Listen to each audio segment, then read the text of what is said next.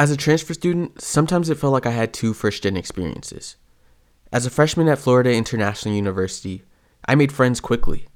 I bonded with my classmates over the difficulty of classes, navigating campus, and spending late nights in the lounge. I was nervous, but I didn't feel alone. I made friends that knew the campus and gave me advice about picking classes, finding class materials for cheap, and introduced me to even more students that helped me along the way. Restarting at the University of Rhode Island was tough. I felt like everyone knew each other and had their friends.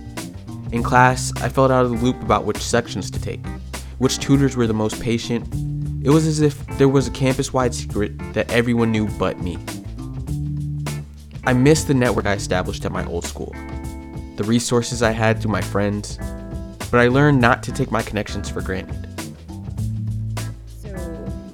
I'm a first generation college student, which means that I did not have role models to be like, "Oh, you know, you should you should look out for this office to go to. They're going to help you and they're going to guide you." I had to be very proactive about finding those resources for myself. But even with that, if you don't know that they're there, you just don't know. That was Denise Buenrostro. You probably heard her first on another Hidden Curriculum episode, Adulting. Denise is a postdoc at Fred Hutchinson Cancer Research Center. She knows what it's like to feel left out of the loop. So it's like kind of like word of mouth, like things that I didn't know about, but it's also like like it wasn't advertised. Why? It almost felt like a secret club. Out of the Science Education Society Lab at the University of Rhode Island, this is Hidden Curriculum. Today's episode is all about resources, access, and the not so obvious rules and networks that govern them. Today on the Hidden Curriculum, we're breaking down the hidden curriculum.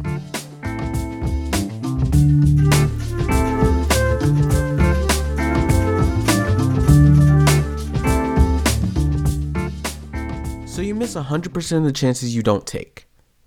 But what about the chances you don't know about? This is where our conversation about resource and opportunity begins, at the border of access and information.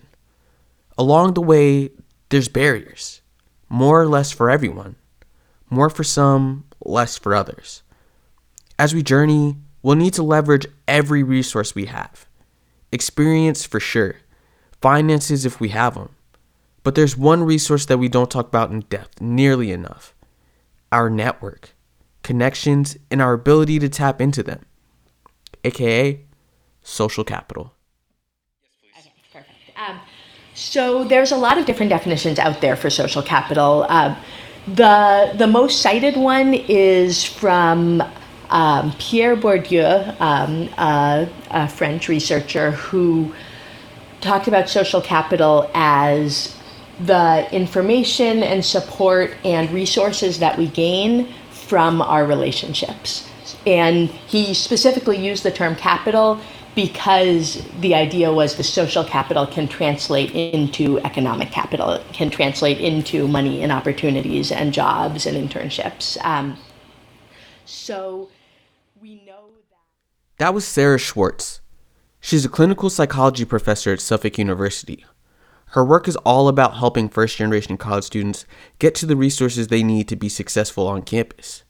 This includes answering day to day questions, helping to facilitate positive mentoring relationships, and creating interventions that help students help themselves. I called Sarah up to shed some light on this idea of social capital and its importance to first gen students. So we know that that these relationships and connections that we have um, make a huge difference in um, one in you know making it in college, two in who gets jobs after college. Um, referrals, recommendations um, are are there's some stats out there that like 70% of jobs people get through their connections. So this this can make a very very significant difference in people's lives. Um, one thing I do just want to mention.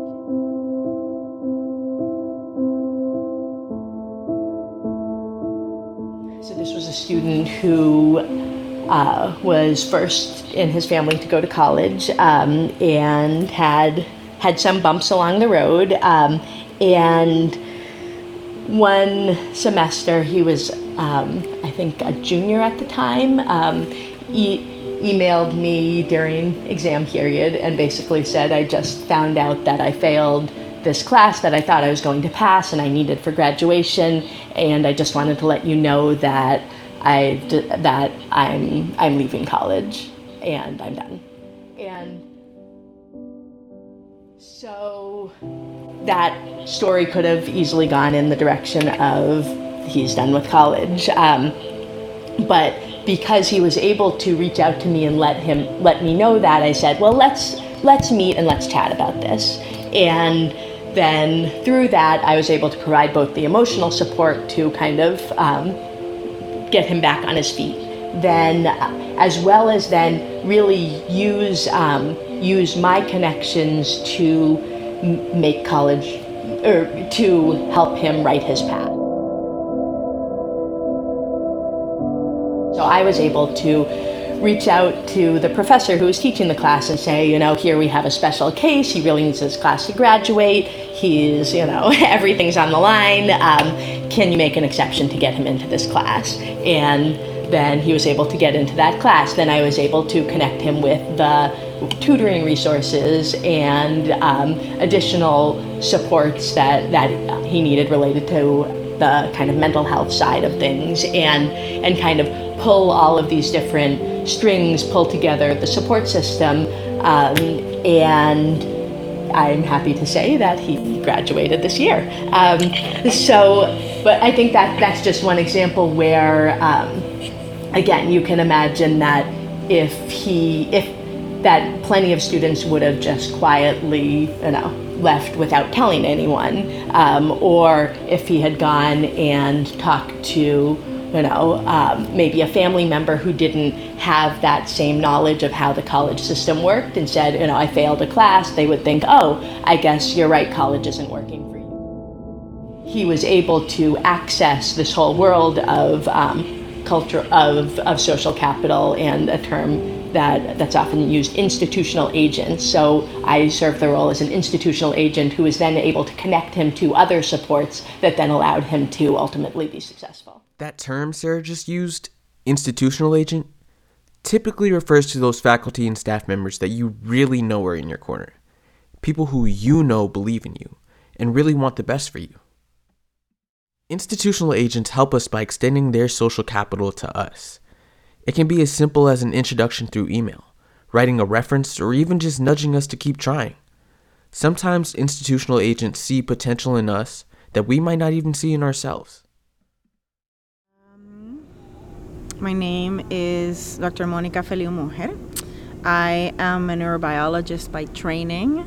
I did my PhD in neurobiology, but now I am a science communicator and a storyteller. I am a first generation PhD student. I'm the first person in my family to complete a PhD and to actually attend an Ivy League institution. So, I'm going to tell you a story of how I actually discovered that I could do research. In my first year, uh, I had this biology professor, and she was the first scientist I ever met. Her name was Dr. Agnes Martinez Laos. I will never forget her name. And I think she was the first person who saw the potential that I could be a scientist. I remember in my biology labs, in class, she would push me really hard at the at the point that I would get annoyed at her. And I'm like, let go, like just get off my back. Like she would be really picky about my techniques when I was doing things, and I was like, why are you doing this? And as time went by, and like I I you know I finished my first year, uh, she became my mentor. And I remember I was finishing actually my second year, and she asked me, "What are you gonna do the next summer after you're finished with your second year?" And I was like, mm, "I don't know." She handed me a paper application for a summer research program at a medical school that was actually five minutes from my campus, and she, as she handed me this application, she told me try research. And I found multiple ways to argue with her that I was not going to do that because I wanted to study medicine because I was going to be a psychiatrist. And, you know, like this thing called research was not for me. And she told me the way she convinced me to try was by saying that it would help me get into medical school. And so I, I gave it a try. I applied for this program, I was accepted. And after the first month of being in this like two and a half month summer research program, I was like, oh my God, this is what I want to do. I, having the opportunity to discover something that no one had ever seen blew my mind. I, I never thought somebody like me could have that opportunity, and I learned that and I had the chance to discover that because of her because she was persistent in in you know encouraging me that I should really try research and I should really apply to this and later on I realized it was because she really saw potential in me that I didn't see at the time. Mentors like Monica's are super important, especially for students from underrepresented backgrounds. For a lot of us, there's many more barriers to success, and they're not always so obvious.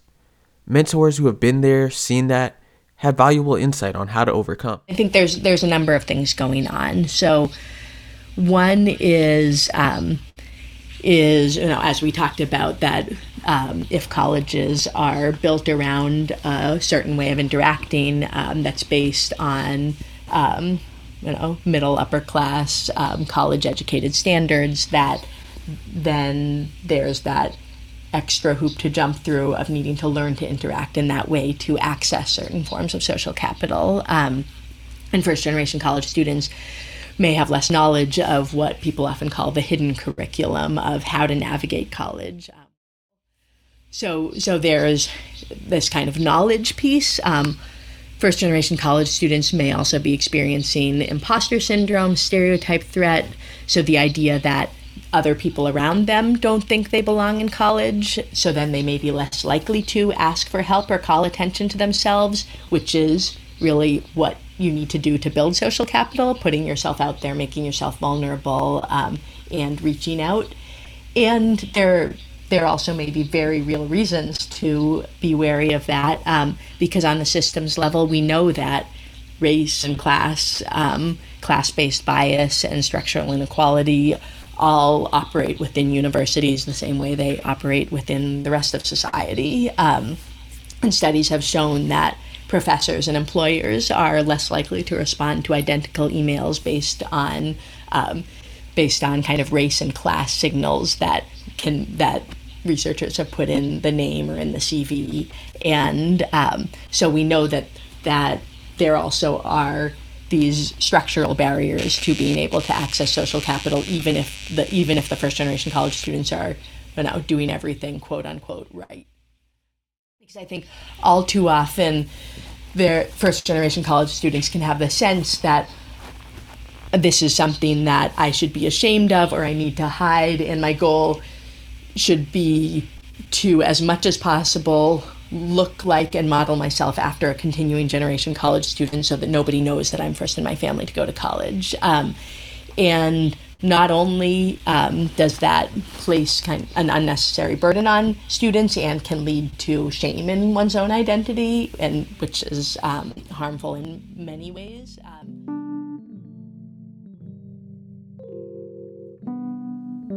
we talked about this idea of mental bandwidth on the show before. It's the amount of space you have in your brain to do important things like studying, doing well in class, etc. All these extra hoops we have to go through as first gen students to fit in, to feel like we belong, can tax our mental bandwidth. I would talk to my peers and they would talk about, you know, I went to study abroad and I did all this travel and um, you know, they had access to all of these opportunities that I was like, I didn't even know that existed. Um, and you know my family was a, was we I wouldn't say we were poor, but we didn't have a ton of resources. So traveling to another country was something that was out of our reach. Um, and so that was one thing. And then the other was in terms of exposure to like educational opportunities, like or even concepts. There were certain concepts that I really, and when I started my graduate school cl- classes, I really felt like, oh, I should have known this, and I, I never even took this class. Like I was, I was doing a PhD in neurobiology, and you know, other than what you know, learning what a neuron is, and maybe learning a little bit about the nervous system and physiology, an anatomy class, I never took a neuroscience class. Um, and so there were there were those instances that I realized like how much how many opportunities I had been missing. Um, and you know, of course, like my parents couldn't guide me through the process of, of doing a PhD because they they didn't know, they didn't understand. Um, so we could list all of the barriers first gen students face for days. But most times, a lack of awareness to opportunities is pretty standard. That's why social capital is so important. Opportunities flow through networks of people who have their own networks that can lead to jobs, internships, etc. There's a constant flow of need, whether it's for a lab tech or a full time professor. Social capital helps us to be in the right place at the right time, to take advantage of opportunities when they come. Not everyone can afford to study abroad or work for free to gain experience. Not everyone had a college prep course at their high school or an early mentor to encourage them to pursue a career that they're passionate about. Sometimes just getting your foot in the door is the greatest challenge. You can change your entire life with the right conversation, but finding the right person to talk to, and oddly enough, sometimes how to talk, is a challenge all its own. Yeah.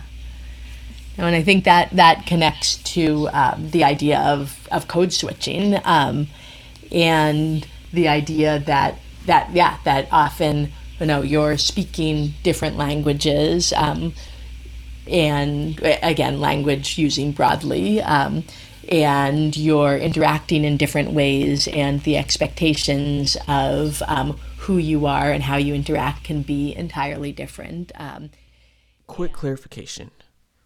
If you haven't heard the term code switching before you've probably heard it in action or done it yourself I'm probably doing it right now.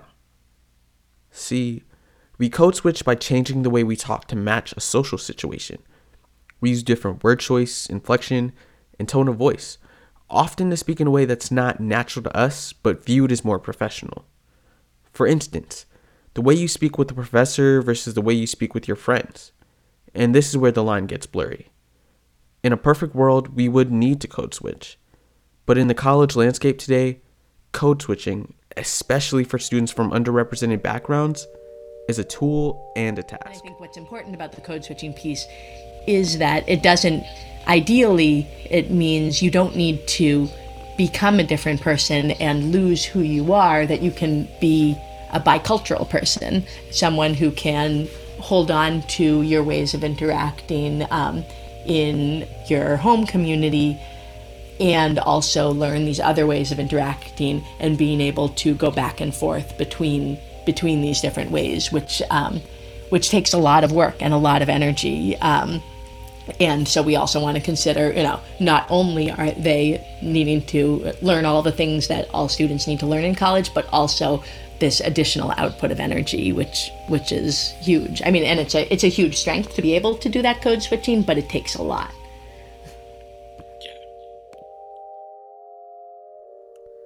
So, a major barrier to gaining experience in using social capital is feeling like you belong and can navigate different groups and scenarios.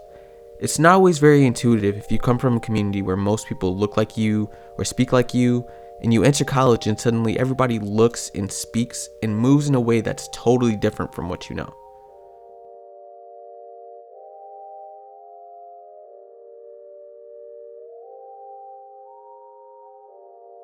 So, you made it through senior year of high school. Everyone is so proud that you're going to be the first in your family to go to college. Opening your acceptance letter was a cathartic experience. You did it. You're going to college. You made it. Have food, so I was like, yo, this is crazy. What? So for the first two years, I was just kind of chilling. I was like, all right, I made it. I didn't really think there was much more than that, but um, it got to a point junior year where I was like, well, I need to, you know, beef up my portfolio or whatever, or like make myself an actual candidate for what I want to do next. That was Ali Yunus. At the time of our interview, he was a senior at the University of Central Florida. His long term goal is to earn a PhD in chemistry. Ali said that when he first arrived at college, he felt like all his work paid off, like he made it. For Janaya Gomez, now a junior at the University of Rhode Island, she felt like her work had just begun. I spoke to Janaya and Ali both about their experiences getting involved in scientific research. Here's their stories. Um well I listen to this podcast called um College Info Geek. Like and they have a podcast on like a website component and so I like went through all that and they're like, Oh, get involved like as soon as possible. Like it's good to get like as many opportunities as you can, especially since I plan to graduate in three years. I wanted to like get in as much experience as I can. So I could be able to get jobs and like keep up with people who had four years of experience. And yeah, I was just like, okay, well it's just it took me like a month to actually like work up the courage to actually send out the email. And I was like, okay, should I do it? Should I not? I'm just a freshman. I don't know if they'll like want me or not. But then I just went for it, I guess, and it worked out. But anyways, the moment when I realized I should be doing more was actually um, I met this one kid named Juan in one of my like uh, labs. I think it was like an analytical chemistry lab, and he was talking to me about a bunch of research that he was doing, and I was like, "Yo, that's pretty cool." So I asked him if he needed help with research or whatever, and he was like, "Yeah, sure." So he talked to his PI, and I got in. Um, with him in the lab, and I was like, oh, okay, I didn't know you could do this. And then I actually Um, I went on the URI co-op cooperative extension page, and I was just like tearing it apart, like looking for things, seeing like what kind of opportunities they had on campus, and then it was like it was like this random like link. I don't even know where it was anymore, but it was just like, oh, contact this lab if you want like interning experience. And I was like, okay. And then the email popped up, and I was like, hey, I'm interested in like working for your lab. And she emailed me back in like two minutes. She was like, okay, interview next week. And I'm like, oh, okay, great. So that's how I got that connection. Janai and Ali are both first gen college students, both STEM majors, but they got started in research in different ways and at different times from different sources of social capital. They took advantage of different resources. Personally, I didn't get involved in research until my junior year of college, not until I got a nudge from professors and mentors I grew really close to. What's important is knowing that the path is not always linear, and it doesn't have to be. The key isn't to mold yourself into the upper middle class, wealthy poster child for college success you might imagine, but to take advantage of the opportunities, the resources you do have. A program can't do the loads of work needed to solve all of the issues of racial and socioeconomic inequality in the country. We can't promise that your journey will be easy, but we can help you see the value of the people, offices, and opportunities on your campus and in your community right now. There's a lot that students can do. Um, to to increase their social capital and um, and take advantage of social capital on campus. And I think um, you know one thing that we were talking about earlier is simply the knowledge that this matters and that this is something that they should be paying attention to and actively cultivating because often just no one tells them that. So and you may not realize it until you're a senior and suddenly want to ask for a letter of recommendation and realize you don't have anyone to ask. Um, and by then it's it's not entirely too late, but it's later than you would have wanted to start. Um, so you know, one, just sharing that knowledge, making this stuff explicit. So here's a quick list of things no one tells you. Number one, talk about social capital. Not just as a social term, but as the information that flows through our networks. Talk to trusted professors, your classmates, your parents. Think about who you know and who they know. Have conversations with your advisors and school officials about the lack of communication. Tell them you want to know about more opportunities. Don't be shy. Speak up for yourself and others. For the faculty, staff, and mentors who might be listening, spread the word. Talk about internships and programs you've heard about. Talk about your own experiences and take advantage of campus organizations and social media to encourage students to get meaningful experiences. Number two, find your community. It really does take a village to succeed in college, especially when you feel like you're going through it alone. Do a little research on the organizations, clubs, and affinity groups on your campus. Student groups form because students share interests and concerns.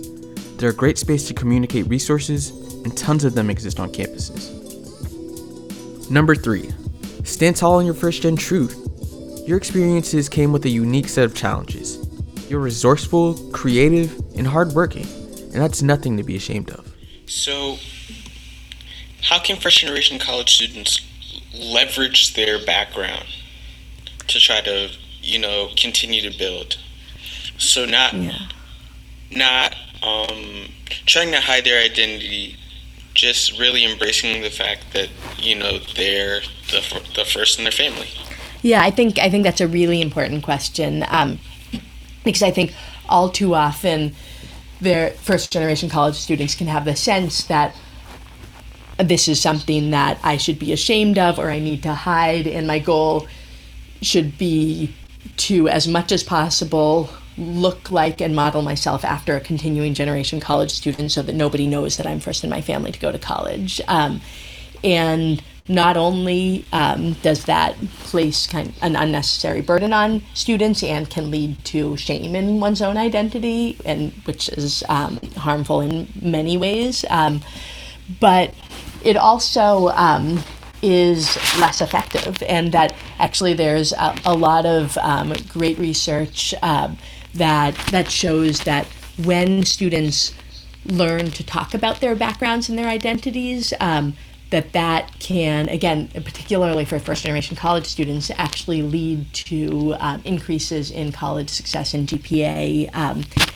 and and in particular, I think you know it's it's really important to think about how is my background a strength? And yes and all of our backgrounds bring with us um, challenges and strengths but i think particularly for first generation college students in the in the focus on you know i need to learn how to code switch i need to learn how to fit in i need to learn this hidden curriculum that we can lose the fact that i am the first in my family to go to college is a strength that the i needed to you know overcome so many challenges to get here that maybe a continuing generation college student didn't need to. And i can bring that capacity to overcome challenges. I can bring that capacity to code switch and exist in different cultures and environments that those are all strengths that make can make me a better student can make me a better employee um,